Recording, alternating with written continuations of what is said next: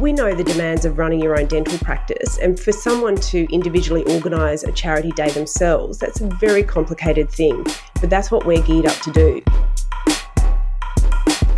Welcome to the Dental Head Start podcast. I'm your host, David Keir, and I've, I've got a question for you. I want you to think about why did you get into dentistry? I think most of us will usually answer with something along the lines of we wanted to help people. And, and I think we genuinely mean that. We do want to help people and we do help people in getting them out of pain and helping them restore their confidence and comfort in their smile. But often we go into it thinking about going to help people in a charitable way as well. And then somewhere along the lines, it gets a little bit lost in our day to day in life. And this podcast today really hits home for me because that's exactly how I feel. And I feel I have not done as much I'd want to do in that space. Today we talk with Kate Miranda. Kate is the General Manager of Filling the Gap New South Wales, and this is a, a, charity that's associated with ADA New South Wales. The name Filling the Gap was formerly for a charity based out of Queensland, but the New South Wales ADA team have been able to get that name and continue the legacy that they started. And this is something that's made to help dentists help the people in our community who need dentistry the most, the ones who fall through the cracks. And many of these are people like asylum seekers, refugees, Indigenous Australians, and vulnerable people who often don't meet public health criteria. Kate is a wonderful person and she's actually got a huge amount of experience in many different areas. She's worked in Parliament, she's a trained journalist, and now she's running Filling the Gap. And it was a really engaging and enjoyable conversation today. I hope you're as inspired as I am by our chat, and I hope this inspires many of you to get involved. In fact, they are looking for people to help them for Saturday, the 18th of July. And of course, this comes out on the 6th of July, so you've got 12 days. If you're listening to this early on, please consider signing up for that in St Leonard's, Sydney. The rest of the resources of how you can get involved, even if you're in a different state, are in the show notes at dentalheadstart.com. I would love to hear how this has inspired you, and if you have got involved, please reach out at dentalheadstart.com or on our social channels. It really makes me proud to be able to produce an episode like this, supporting a charity like this. And of course, it wouldn't be possible without our supporters, our sponsors. Thank you to Invisalign Australia and to Ripe Global. They make this possible. Enough from me. Enjoy the podcast with Kate Miranda. Aesthetics is not just prepping teeth. If we want to be minimally invasive, we need to use aligners or some sort of orthodontics to put the teeth in the right place before we change their form. And of course, the pioneer of this is Invisalign. They've got the most experience, the most cases have gone through their platform, and the most in depth tools to use to get your patients from where they are to where they want to be. Once you're ready to provide aligners, Invisalign Go is the perfect entry point. It's the first step in becoming an Invisalign provider, allowing you to do relatively simple cases effectively and efficiently with their online tools. Go to invisalign-doctor.com.au to start your aligner journey today. Kate Miranda, welcome to the Dental Head Start podcast. Thanks, David. It's really great to have you on, Kate. And you're the general manager of Filling the Gap, which is a volunteering um, initiative with the ADA New South Wales. And I'm really excited to learn a lot about this, get the information out there for general dentists and for the students um, on how they can, you know, help contribute and support this initiative. Um, tell us a little bit about Filling the Gap. Well, Filling the Gap um, was born out of an idea amongst staff at ADA New South Wales because members were doing a lot of volunteering and they have done a lot of volunteering in the past, but it was quite ad hoc and we we've partnered with a lot of charities and the need is just getting greater and greater. And so we decided that if we could develop our own charity and give it its own identity then we could do so much more. We could help so many more people because we would be able to get donations get government grants and really get people to feel like they're a part of something bigger than um, bigger than themselves so, about 18 months ago, we went through the process of establishing Filling the Gap as its own charitable entity. And um, 18 months on, we have a network of about 70 volunteers, and we are running um, clinics at ADA New South Wales. And we have um, a network of dentists across New South Wales and the ACT who take patients in their practices and, um, and treat them for free.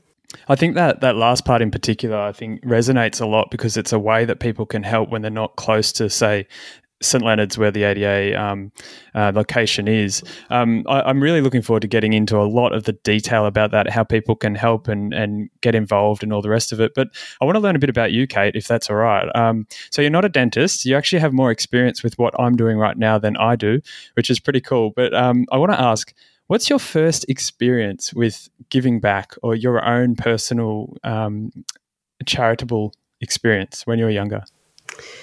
when I was younger, um, I've always been into um, nippers and volunteer life saving. So I've done that from a very young age, and I still do that from a much older age.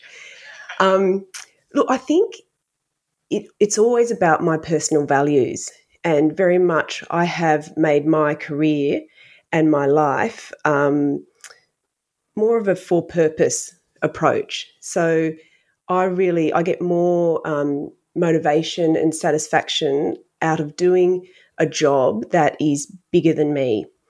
And so my first foray into this, I was a journalist with the ABC for years um, in the beginning of my career. And that was a brilliant experience because it gave me the opportunity to understand the media, to understand how it works, and to craft a message and to try to make sure that that message can get out to more people. So there are things that people do when they choose a job, and it might be helping one person at a time in a clinician in a clinician point of view. But for me, I was I've always wanted, was attracted to platforms where you are getting messages out to a lot of people. But I think the thing with the media um, is that there are limitations with it, in that you can report a story, but it doesn't necessarily translate to behavioural change and especially in something like dentistry, we're always trying to look for behavioural change, getting people to practice good prevention, getting people to clean their teeth twice a day, getting people to visit their dentist. So, um, a life in the media and starting the media for me was a fantastic beginning. And I think with journalists, some of the skills that you take into every other job are things like you have to get across a vast amount of information very quickly and then be able to distill that into bite sized chunks. And that's quite challenging. And you also have to have um, an ability to get people to trust you. So you have to be able to build rapport with people very, very quickly. And you have to get them to open up, trust you, tell their story. And then you have to be able to communicate that in a way that people will listen. And I think they're the sorts of skills that you take to, you know, to any job through the rest of your life they're both personal and professional skills. It's it's really interesting because I've uh, starting this dental head start podcast. It was a, a thing that's to help students and graduates become good dentists. But I'm not coming from a journalist background, and what you've just said there, I realise the intricacies and the skills involved, but also how those skills are so useful in everyday life or in business or in everything else. And I think that's that interpersonal uh, relationship skills. I think all dentists need to learn that as well.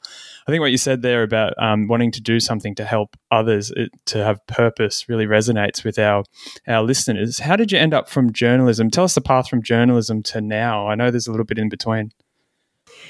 Um, well, I was always always fascinated with politics, always fascinated with journalism.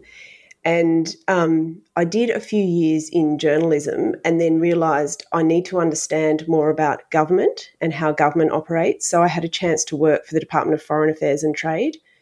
And I ended up in the Australian High Commission as a media advisor in London, um, communicating Australian foreign policy to um, to the British media, and that was fantastic because I was young and single and living in Europe and traveling every weekend and having a it's fantastic life. yeah. yeah, yeah, it was brilliant. Um, and then when I returned to Australia after about four years, I had the opportunity to go into politics, and it was just purely fluke. So the person who got my job in London was actually working for a federal politician in um, in Australia, and we met, and his job had become vacant, and we actually did a job swap, and so yeah, so I ended up working for Tony Abbott when he was health minister in federal parliament, and as I said, it happened purely by chance. But again, I'd always been fascinated with politics and with government, and if anyone who's ever worked in Parliament House, it is the most incredible opportunity that you have. I mean, even walking into Parliament, walking into the House every day, it's the most incredible building. And you really are at the heart of power. So for me, I had the opportunity to work with a cabinet minister, to work with the federal health minister. And, you know, every day, briefings, um, you know, from the secretaries of the department, briefings from the AMA, you know, you're actually working with all the sort of powerful people that actually make our health department function. And I even remember when um, when I was working in that office, we actually did pandemic planning for H5N1. So yes, now okay. sitting here wow. With my, you know, because my other hat is working for ADA New South Wales, and we did a lot of the pandemic planning in our office, and we'd, we'd actually been through that process in government. So I was able to take those learnings and and apply them to my current job. And just with politics, I mean, the it is a blood sport. There's just the thrust of it, the daily grind, the 24 hour news cycle. You know, on the front pages of newspapers when you don't want to be. Quite often, the media plays the man, not the policy. Um, but if anything, it's such an incredible experience because you learn that there's a system there are constraints within that system. And if you ever want to get anything done, it's not just about being right or the best policy. You have to make it work within that system. And so for me, again, that was another takeaway that I have applied to every single job I've ever been in. Yeah, that's that, that sounds like it resonates with a lot of different areas of life. If you you don't have to just have the answer, you have to get it across in the right way and I'm sure journalism and your understanding through that would have helped so much in that time. Um, tell us a bit about what the day to day was working in Parliament or as an advisor. Well, I had three meals a day in an office without a window. So, um, so the day would. But you're still smiling. Yeah. You seem like you really enjoyed it. oh, it's a young man's game, a young person's game. Um, you know, we would get in at um, before 7 a.m., read every single newspaper, go through all of the clippings, and try to predict what the issues would be and try to get in front of them. Um, we'd have to prepare the minister for question time, um, things that the opposition would likely to ask. And in the middle of that, you had to do policy. So we would have somebody um, lobbying us, coming in, trying to get an initiative through. Um, it's just a lot of it is crisis management. A lot of it is fly by the seat of your pants. A lot of it is reactionary. But you also have to try to be looking at what the next issue is ahead and actually try and make sure that that, that you can identify it, figure out the problem, and um, and find a solution before it hits the media. Unfortunately, a lot of politics get in, gets in the way of good policy but that's why the you know the bureaucracy is so important. And it's why peak bodies like the AMA like the ADA why they're so critical because they're the ones in there when when governments are preoccupied with issues that affect their politics that's why you need those peak bodies who can articulate a policy and and execute in getting that changed um, it's made me realize how critical peak bodies are in the whole political process. I think the recent times, obviously, we're recording this at the hopefully the latter end of our recent COVID nineteen shutdown, shutdown, and the ADA really stepped up. Um, the ADA led our profession through this, I think, and made or helped make changes and policy um, that allowed us to get through in the most successful way. I, I, I think they've done an astounding job. Um, were you were you part of? You're with ADA New South Wales as well. Are you part of um, that change that happened in recent time? Yeah, and it's a very big team operating. So there's the federal branch, and then there's all of the state branches. And it was a bit like the national cabinet. So the the federal government had a role, and then each state government had a role. And that was like us. The federal branch had a role, and then each state branch had a role but working very closely and very collaboratively together. And I think the fantastic thing about the dental profession and the ADA that was revealed through COVID 19 was the complete professionalism of dentists. So, this was a case in self regulation. So, this was all unprecedented. And from the top down, everybody worked together. We had an infection control committee that produced treatment guidelines, and that was shown to the um, AHPPC. And it really demonstrated that the dental profession, led by the ADA, was taking the steps to self regulate. And that's really critical because if we didn't self regulate, then we would have been regulated by government. And the, the, the, restrictions could have been a lot harder and a lot longer. And so I think, you know, and dentists behaved so responsibly. We polled about, um, we polled our membership after it, and by far the vast majority of people followed everything. When we when we said we want to move to level three, everybody moved to level three. When it was back down to level two, then level one, everybody moved. Every, everybody followed the guidelines. Um, so it was a, just a fantastic effort by dentists. And we know so many people were on JobKeeper. And we were, we'd actually effectively told the profession to, to close their doors, but remain open for emergency cases. You know, and that's a very, very difficult thing for people to do because they're on standby. But dentists did it. They did the absolute responsible thing. And that was about ensuring that, that people had access to services if they had an emergency. And that was as much about keeping people out of our public hospital systems when they were already under pressure. So, certainly, I, I do think ADA did a fantastic job, but it would not have worked if dentists didn't follow. And, you know, they, at the end of the day, they are trained health professionals with excellent um, procedures and policies in place with, with regard to infection control. They understood the issue and they acted very, very responsibly. Yeah, I think you raised some really good points. It wouldn't what the ADA did to lead us through that helped us so much, but the dentists in the community really did a great job as well. And we get into healthcare dentistry because we want to help people. And in this time, I think people stepped up by keeping their doors open, even though perhaps it was um, financially a, not a great decision. We stopped people from going to hospitals. That that helps. Um, it's fantastic. I think. Um, you, have touched on a few things that really resonate, which is giving back, and and I want to get to how you then transition to the general manager of filling the gap. So I worked at ADA New South Wales for the past four years as the head of communications and public affairs, so in that role, I do all the membership comms and marketing. But the public affairs side is very much the stakeholder engagement um, and advocacy and media.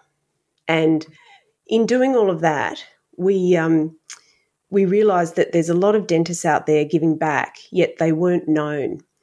Um, and so we just wanted to capture that and make sure that, that the rest of the community knew that dentists are um, giving back, they're helping in their communities, and we haven't captured it at all. Like when when we when we come across certain people, you just have to have a conversation with any dentist, and they're they're doing a lot of cases where they're helping people because the local charity is asked, or that they know their their friends on hard times, and people have lost their jobs, and um, we just wanted it to be part of dentist stories because there certainly are a lot of people who are giving of their time and, and expertise. Um, so, really, we just wanted um, members to have an opportunity to volunteer and to show that this is part of the dental profession. Yeah, I love that. It really does resonate with, I think, almost every dentist out there. The filling the gap, the name originally was some another name. It was for a different initiative or slightly different. Can you tell us a bit about the story of the name and how it became the ADA New South Wales initiative? So we actually did um, a staff competition to come up with a name, and um, and everybody we had some fantastic names, and then everybody voted. And the number one name that came up was filling the gap. Oh, it's great! You know, it's clever. That's fantastic. What a great name! Ha ha! And then we looked at it on the register, and it was already taken. No, but then it it's um it turned out that this was actually previously a dental charity um, operating predominantly in Queensland in Indigenous communities, and they'd actually folded. They couldn't make it. They couldn't sustain the charity. It's it's, it's very hard work, um, and so we had conversations with the founders of that charity, and they were brilliant. And they just came to us and they said, oh, we couldn't think of anything better than giving ADA New South Wales the name to continue the legacy. So it was all transferred to us, and and that's how the um, and that's how we actually got our name. But um, we've kept their story on our website and some of their case studies. So I think that's quite fitting as well. And they did some amazing work. And I think the thing that yeah, I had a I sorry, sorry, go on. I think the thing that has surprised me with filling the gap is that we, we have started quite small, but every time we have asked for support, it's been forthcoming.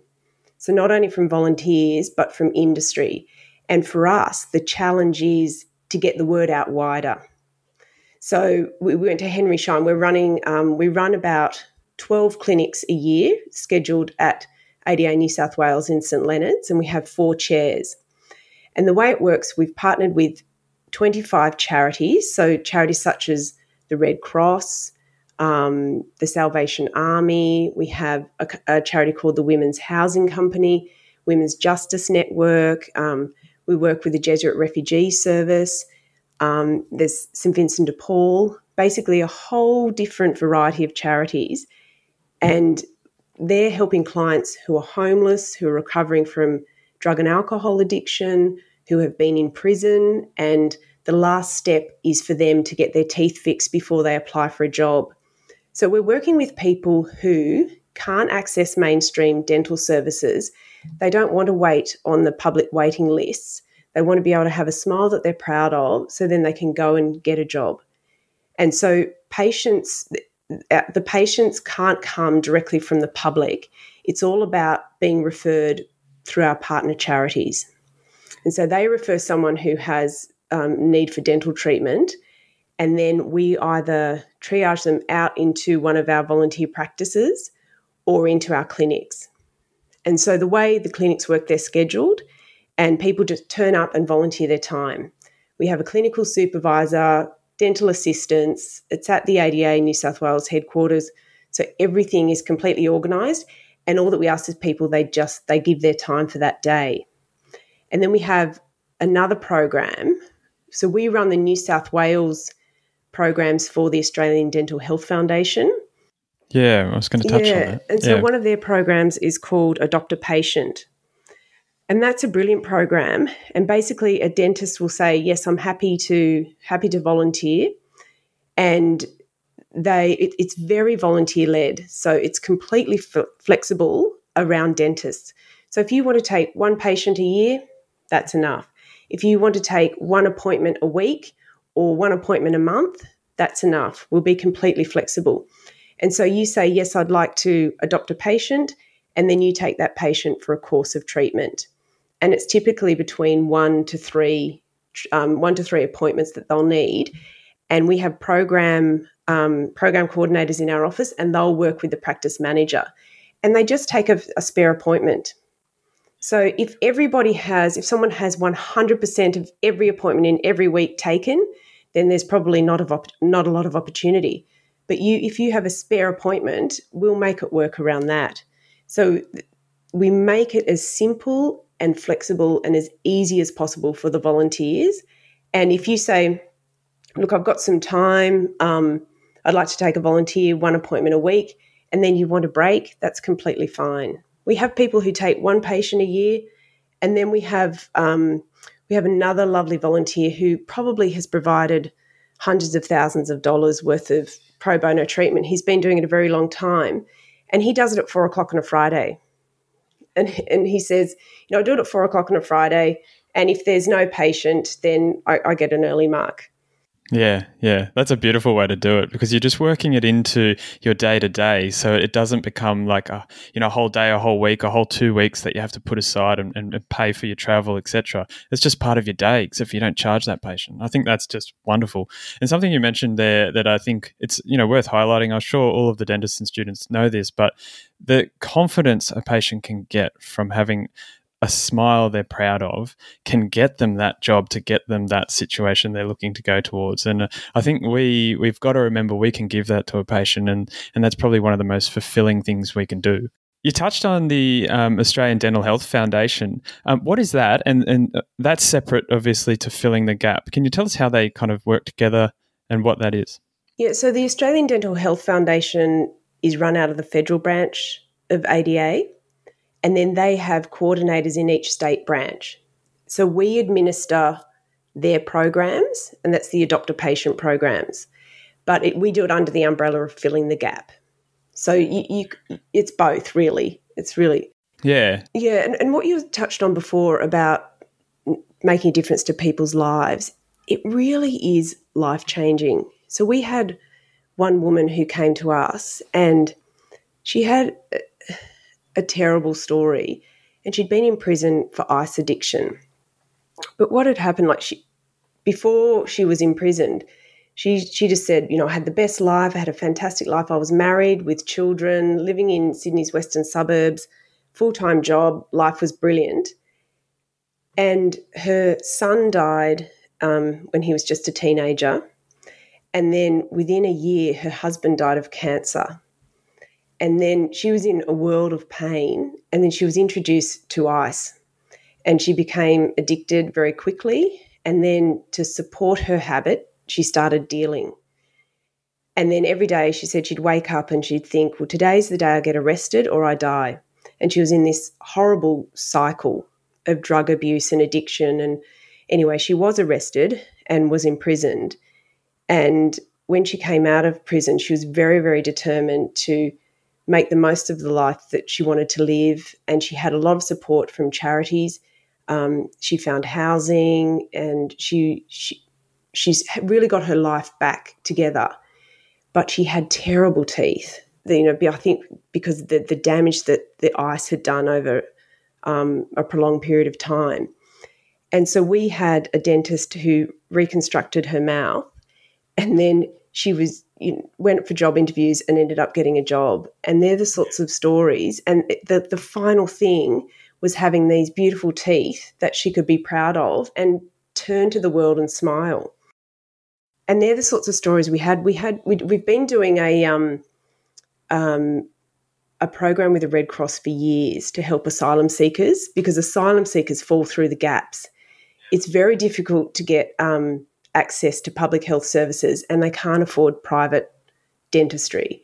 So they absolutely fall through the gap. So we've had a program with the Red Cross running um, through ADA and now through Filling the Gap for many years. And I was at a clinic and a man turned up and he was he was very physically quite a large man and he was sort of sitting there and he was he was waiting in the in the in the waiting room he sort of hunched over and sort of huff, oh, you know huffing like this and i'm thinking oh I thinking god that's a bit rude you know he's only had to wait 10 minutes you know it's okay but i couldn't communicate with him because he didn't speak english and anyway then he lifted up his face and I looked into his eyes and I thought, You're terrified.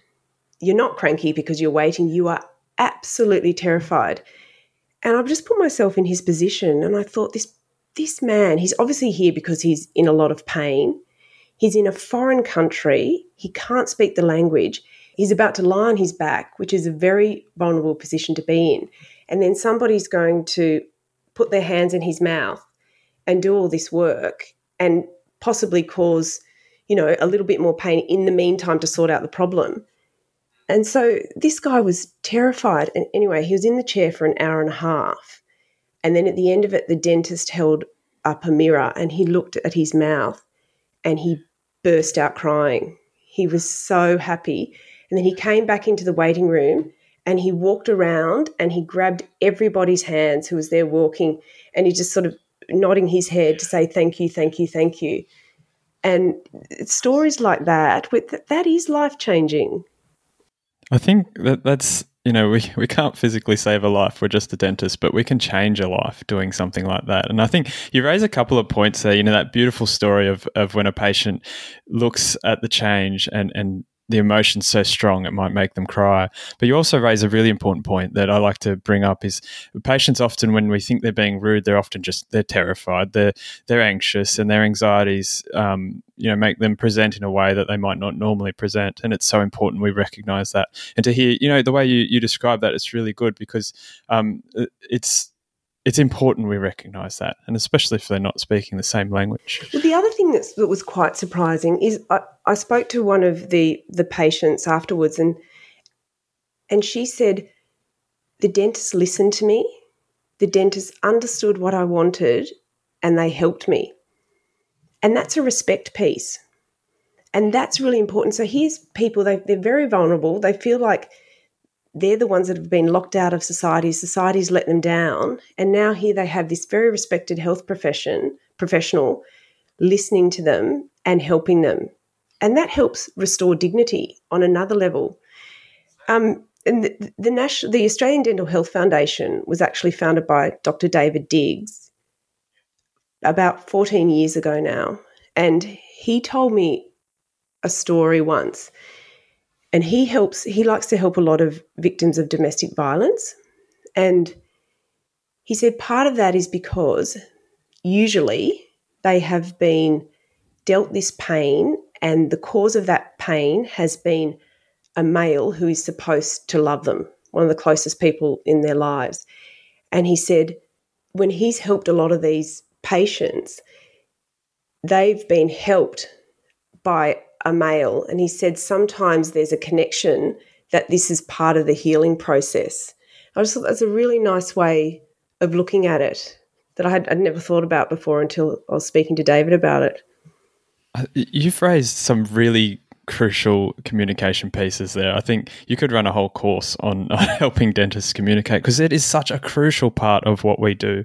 I say to patients as a joke all the time, I say 50% of my job's um, dentistry and 50% psychology. And what I really mean by that joke, it's usually just to, to help them relax a little bit because I'm saying, look, I work, you know, this is what I do. I work with people, you know, when we're anxious or when going through these situations. And it's so crucial that we understand those pieces of respect and listening and, and giving the patient control and recognizing they're in a vulnerable position and recognizing their anxieties. So um, I didn't expect to get onto that type of thing with you here today, but you should run a course. it's fantastic. it's also about being human. Like with with the um, the gentleman I was referring to before, when I couldn't communicate with him, I was reflecting on it afterwards, and I thought I should have just gone over and put my hand on his arm like that's quite a reassuring gesture. And it, it's just about being human. That's all it is. It's not about needing a psychology degree. Um, you know, and I think there's there's gestures like that. Certainly, reflecting on COVID, um, I think one of the, the lessons out of that is to realise that we are a community. We're all in this together.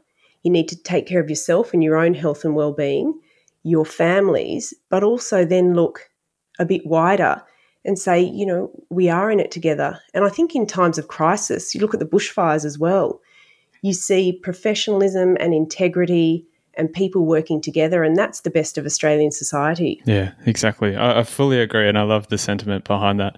Um, let, us um, look back at the the dental aid programs um, filling the gap is doing, and particularly in conjunction with Australian Dental Health Foundation. You've got adopt a patient. I love that. So you, you have them come into your practice and they become part of your practice. You just don't charge them. Um, a rescue day. What's that? So a dental rescue day is when a practice will um, close it close their practice on for half a day or a day, or um, you know do a Saturday if they're not normally open on a Saturday, and they'll treat a whole number of patients. So if you have four chairs, you might have seven patients per chair and you treat 28 patients. Um, and so it's called a rescue day. So you basically, and that's that's about immediate relief of pain. So we're not doing a lot of complicated restorations. It's it's mostly basic dentistry, um, freeing people of pain, dealing with decay, caries management, all of that. Um, and quite often it can be if somebody is, like we ran one in Tamworth last year, and the Tamworth dentist had a connection with a local charity there. So we just did all the organising. So we'd take all that pressure off because if, if we know the demands of running your own dental practice. And for someone to individually organise a charity day themselves, that's a very complicated thing. But that's what we're geared up to do. So if you're a dentist in Albury Wodonga and you have a connection with a local charity and you think that, that there are people in there who might need dental treatment but can't access mainstream services, then um, then you can call us and we'll help facilitate it. But we do, at the moment, we have a waiting list of about 200 people. Patients looking for treatment. Yes, yeah, and and the the um, the waiting list just keeps growing. There's a huge demand out there, and I think because the public sector is not funded enough, we know it's woefully inadequate, and the government does these band aid approaches where they've just the national partnership agreements have only been extended for another year, so it makes it very very difficult for the public sector to plan their dental treatments beyond a year. Um, obviously, when things were shut down with COVID, waiting lists will grow as well. And, um, and I think there's there's something like seventeen thousand people in New South Wales alone waiting on the public waiting list for dentures, just for dentures, just to be able to eat and smile. I know. So I would love to get up a program um, that that helped people get dentures quickly. If you if you're instead of waiting for, for two years, then you know let's get a program working in conjunction with prosthetists and try to get um, try to get some dentures made for people who haven't got teeth. I mean, we had one um, we had one volunteer called Dr. Andrew Dean, and he um, a couple of months ago he restored a woman's teeth, and she hadn't had any upper teeth for three years. Poor thing. Exactly. The change we can make in that situation. And I, I, really resonate and love the what filling the gap and that you guys are doing with this because you're connecting the dentists who pr- basically we're just either too busy or don't know how to get involved and, and allowing and facilitating that. And I think that's absolutely fantastic. Um, how, let's go into that. How can a dentist get involved? So they just have to go to our website. So it's www.fillingthegap.com au, and there's a drop down menu that says get involved and you just register your interest. So we actually have a list of all the clinics that we have in St Leonard's for the for the um, for the whole year. So if you're free on one of those dates, you just click on that and register.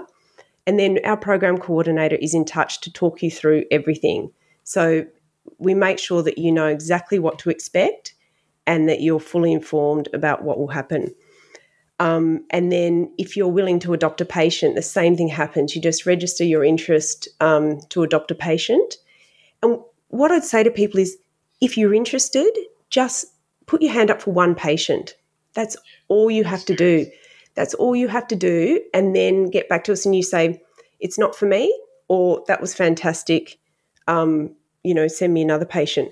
And as I said, the, the really critical thing is it is a volunteer led program. So we have we have a dentist in Coffs Harbour who says, "I just want to help people who have been victims of domestic violence."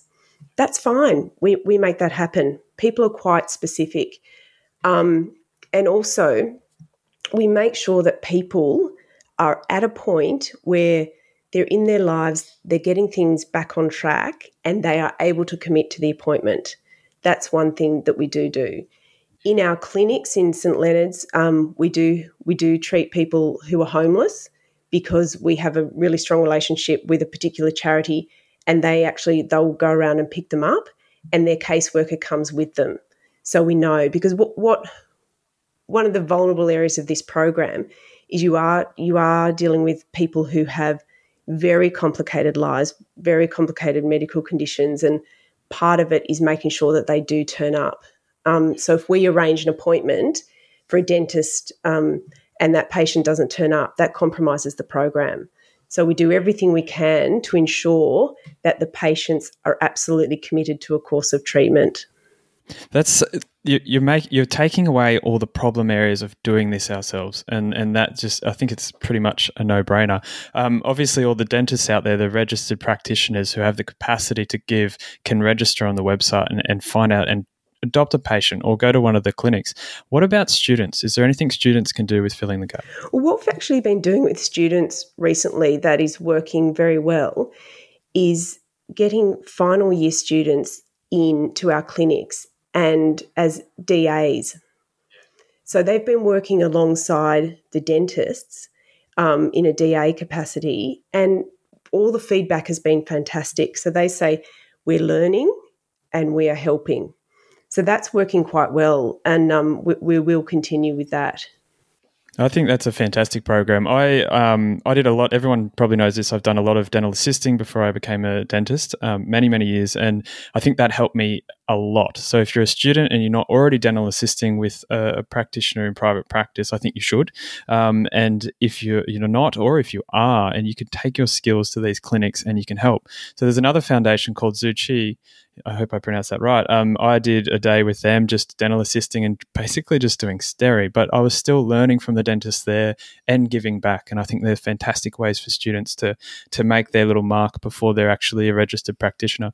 I want to make another point, and it's it's obvious, but it's worth saying, is that as dentists, we have a skill that uh, many other people don't have, but it's also something that many people need. And so we can, you know, you can give a few dollars here or do this and that, but something we can do is to give our skills. And it's really the what filling the gaps doing, what AD, um, ADHF doing is facilitating our ability to do that. I think it's just fantastic. Um, we had a, a, listener question from uh, our Instagram page. Um, can people from interstate volunteer with filling the gap? Not with filling the gap. So, so we're we we're operating in New South Wales, but they can with ADHF. So th- there's the Australian Dental Health Foundation runs the Adopt a Patient program and the Dental Rescue Days nationally. So all they have to do, if you're in another state, all you have to do is call your local ADA branch and talk to the coordinator who's running the Australian Dental Health Foundation programs. And you can absolutely volunteer with them. We really, really need volunteers. So if people have any time, it would be any spare appointments. It makes such a difference. My dream is to get 10% of dentists volunteering. That would make an incredible difference. What is it now? It's tiny. It, it, there's a very small proportion of incredibly generous people carrying quite a big load. So if everyone's listening out there, let's all let's all make our difference. Many many hands make light work. It's a good saying. Tell us a bit about the ag- advocacy filling the gap does. So filling the gap is we advocate on a whole range of issues and the major ones are equity of access. So basically, the whole position is that people should have equitable access to oral health care. And I think there's opportunities on a whole range of, of scales. And there's also opportunity, I think, because the, there's limitations on the public sector and public dentists work incredibly hard in quite challenging circumstances but at the end of the day, the federal state funding is is not enough to sustain the demand. That's why we have waiting lists. So I think there's opportunities for um, both the federal government and the state government to look at the capacity in the private sector and see if there's opportunities to use the private sector to help treat patients who can't have access. And I think that's one of the things that that we like to make noises about. Um, and there's also there's very very big challenges in regional and remote areas where especially where there's no fluoride in communities um, we know all the the indicators for aboriginal communities aboriginal people um, in relation to oral health outcomes are much lower than compared to um, other Australians. And so that's an issue that we need to be advocating for, I think, as a profession as well. Um, and I just think prevention. At every level, we need to be advocating about prevention. And health systems don't do prevention. We don't have a great record of prevention. Government certainly doesn't fund prevention programs anywhere near the need that it has to. And I think what we have a responsibility as a profession to keep pushing that message. And it's quite different with the public because when do you go and see your your GP once you have a problem? When do you go and see the physio once your muscles sore? And so we are actually geared up to go to a health professional once the problem has occurred. And so I think if there is one universal message for everyone working in dentistry is prevention, prevention, prevention. And we have to get people in the habit of going to the dentist before there's an issue. You know, people talk a lot about the cost of dentistry and people who miss out on dental treatment because of the expense. And so, one of the solutions is prevention. If you have good oral hygiene practices and you know you practice on a daily basis, cleaning your teeth twice a day, we all know it, reducing sugar, drinking fluoridated water, and visiting the dentist regularly, chances are you won't have a lot of problems. So we just have to keep pushing that message. I think it's something that uh, I think dentists, it's easy for us to almost forget our role in in getting that message out there. And I don't think our role, and this is just me thinking my own private opinion, but um, it's not necessarily to get a public mes- message out there, but it is definitely to convey that message to our patients. And a lot of us dentists will see emergency patients who only come when they have a problem, and and it's not to make them feel bad or anything like that. It's just to to let them know gently that you know we can catch these things that are smaller and we can fix them easier and simpler and cheaper if we you know do preventative measures because some patients don't even realize that it's normal or it's ideal to come to the dentist every six months or so. Um, it's really really good points. You also you say with advocacy and talking about prevention you do some education programs. Um, tell us a bit about that as well. Well this is really in its infancy but w- what we'd like to get up and running more broadly is a network of dentists who will go into schools and go into childcare centres and go into their communities and deliver those health messages. And so we can wrap that around things like Dental Health Week. So if there's dentists out there who maybe aren't ready to volunteer and in um, performing treatment, but have connections with their local school, their local child centre, or a particular event, then going into a school at, at an assembly and and giving all the good oral health messages that's that makes such a difference to so many people that's that's a great one actually, and um, I'm going to tie this into something, and I'm no idea if you, this is your thoughts, but I hear with the volunteering side of things, adopt a patient rescue days, you're facilitating dentists to be able to do it. So, um, you know, all these unknowns that we we're not sure how to do this or how to get our patients or etc., and you can facilitate that and help us organise it. But then with the education, you're facilitating and helping us organise our outreach. The other side of that coin for many dentists who work in private practice, and often when we're graduates, we kind of do these kinds of things, we might go into the school or the, the preschool or etc. and do these little talks ourselves, but we don't have that backing and support um, and information flow from an organization. Is that what you're kind of looking to provide? Because I can see that as being very win-win. Yes, definitely. And we've got we have resources as well that we can send dentists to give out to the students. So that's the other thing. You know, it's great to be able to go there and have these conversations and hand things out. So if anyone is interested in doing some education, then please again on our website, um, go and enter your details and, and we'll be in touch. That's that's great. And a little side note: we're in, you know, COVID nineteen. Dentistry's been hit. Jobs are tough. Um, it, you know, it, it, can be hard. And I'm sure there's some dentists listening who are not working as much as they want.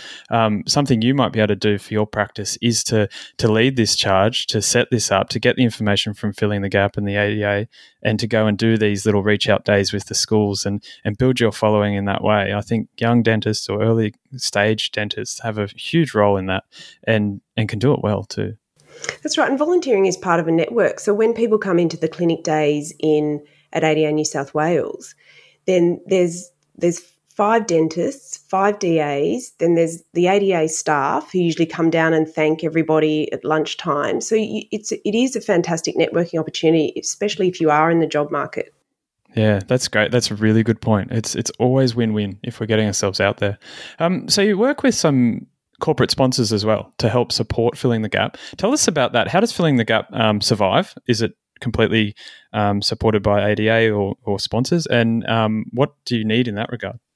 So, ADA New South Wales provides a lot of support, a lot of staff expertise, and in kind support, and filling the gap sits within the branch at ADA New South Wales. So, without ADA New South Wales, we wouldn't exist. Secondly, we have um, a funding grant from New South Wales Health and that helps support our program coordinators. And they really like the model in that they, um, you know, we have the program coordinators and we have a network of dentists to draw from to volunteer their time. So, it, in their eyes, they have to justify that money because it's taxpayers' money. But the actual output that we have um, proves the model. So, last year or over the past year, we've had more than 70 volunteers provide over 500, treat, 500 appointments and provide dental treatment to the value of about $330,000. So it's a fantastic effort from everyone. We also have um, support from the Pacific Smiles Group. So they provide a lot of financial support to the Australian Dental Health Foundation. And um, without them, the, the, programs wouldn't exist. So they're very generous. And also um, Henry Schein Halas, they help support our clinic with consumables because um, that's another expense. So for us, basically, we we need we do need more um, industry support, and you know, I'd I'd love some corporate support because we are only limited by our resources. I mean, I would love to see. This is just an idea, but I would love to see us get up and running, and this might be a five year plan, but a dental clinic that um, is a social enterprise. So, say if you had four chairs and you run three chairs as you would a normal dental practice, but that subsidizes the fourth chair, which you provide free dental treatment to people who are referred. So, something like that, you know, to have a network of um, dental clinics across Australia running as a social enterprise, I think that would be amazing. I, I think that is absolutely amazing. I think you, you've got a good vision there, and I hope to see changes. Just like you said before, your dream is to see ten percent of dentists, um, you know, volunteering in these kinds of programs. I think, um, you know, it's to be to be honest, it's a little sad how we're not already there. And uh, I think a lot of dentists are sitting there listening to this, um, you know, myself included. I have not been a part of this program yet, and I'm definitely going to be trying to get involved. Um, but there's, you know, 70 volunteers. There's over 10,000, there's 17,000 dentists or something. Um, I think we can do that. And I think if people are listening and are even interested in any way, reach out. It's that's amazing. Yeah, I think the message is as you say, we're facilitating it. So we are trying to make it as easy as possible for people. So, so once you're in the program, you won't even notice. And a patient will will come along, and you you'll provide that treatment as you would any other patient. And when we look at that across the board and add up the number of appointments that we're having and the number of people that, that we're helping, you know, I'm a big believer if everybody just gives a little bit, we can change the world. 1% rule. I love it. Um, that's so good. I want to ask a few quick questions just to nail in about getting patients within your practice. Um, so, how do we do it? Well, we obviously contact you guys. Um, charities nominate people in the area, and then they'll um, be appointed with us. Um, how how do you select them? Is, is, it the charity will just nominate and you take that, or is there any other things going on? Yeah, so we have, as I said, we have twenty five charities that we partner with, and they're all listed on our website as well. Um, and they will refer people to us um, who are in need of treatment. So we have a waiting list at any point in time. And at the moment, there's over 200 people. And then we do a matching system. So if you're based in Wagga, then we'll find you know the, the patient will be in Wagga. Um, if you're if the if the patient is based in Western Sydney, then we match that person with a dentist in in Western Sydney. So there's a there's a lot of um, a matching process that goes on, um, and and basically we work with the volunteers. So it's as I said, it, it's run by the volunteers, it's led by the volunteers. So we find out what what the dentist wants, what their preference is, how often they want to treat someone, and then we make sure that that we we ensure that that the patient we send to them meets that criteria. Off the top of the, your head, is there any area that's in dying need right now? Yeah, we, we really, really need dentists in Western Sydney and the inner city. That's where we really, really need people. All right. And, well, and if you're in those is, areas, yeah, yeah. Um, and and just people who could do a dental rescue day. That's that's a great opportunity as well. But by far, that I think the best outcomes for a patient is when we do the adopt a patient program because they get a course of care Yeah, more specific course of care. Exactly. It's a little bit like in public system where we might get um, relief of pain vouchers versus a general care voucher, and and the difference is very significant in what we can do for those patients. Um, is there any risks um, for dentists? Is there any insurance differences or anything we should be thinking about outside of our normal practice, or is it just exactly the same? It's exactly the same, and we've never had any issues. If anything, the patients are so grateful that they're getting treatment and relief of pain yeah, you get you get paid in gratitude. I think that's pretty cool. and make it worth it entirely. In the context of you know volunteering, dentistry, and all the rest of it, have there been some tough times? I know filling the gap is relatively young in its current form, um, but are there any tough times it's gone through, or, or things that have been challenges you've got through in recent times? Look, the biggest challenge we have is managing the waiting list. Um, it, just because people keep getting added, and we, we can't treat people fast enough. That's the reality. So really, we just we we need more dentists to, to help. If there's one thing, and I, this this might at the end of a podcast, I like to ask, you know, the one thing that someone might teach other themselves as an early dentist, or or if they could teach all the dentists um, one one thing, and it's a little bit, you know, uh, out of context, you know, not being a dentist, but if there's one thing you could teach all the young dentists out there, what would that be? I'm not a dentist, so that's a hard I think thing. communication might um, be one of them. yeah, it would probably be around communication, I guess, patient communication. Um, I work with the recent graduates a lot in, um, I work with the recent graduates committee, and that's one of the things that they raise as being an issue that they feel they're probably not adequately prepared for. That is having difficult conversations with patients um, and also convincing the patient of the need for the treatment plan and making them see the medical need for that. Um, so, look, I, I think, and I think communication is something that you use in every aspect of your life. It doesn't matter what job you're in, and it's something that you continually learn to get better at as you go along. It's it's so true. It, it's relationships, it's interpersonal skills, it's every day. And yes, it'll help us a lot in our dentistry and our communication with our patients, but it'll help us with our staff and our family and our friends and, and our interactions in everyday life. So it's, it's so important. So we've talked a lot in this podcast, obviously, about filling the gap and, and giving back. I want to tie this all together at the end here with you just letting us know the one thing that you want all dentists to do to make this change in the future. I think when it comes to volunteering, the bigger picture is looking at the Australian health system and the fact that the mouth is left out of it. The mouth is the one part of the body that is not funded under our current health system. And so the result of this is that a lot of people don't have access to the treatment they need to maintain their health.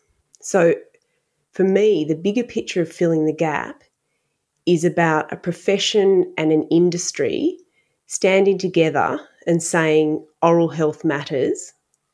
And it's about standing up and saying there is a problem.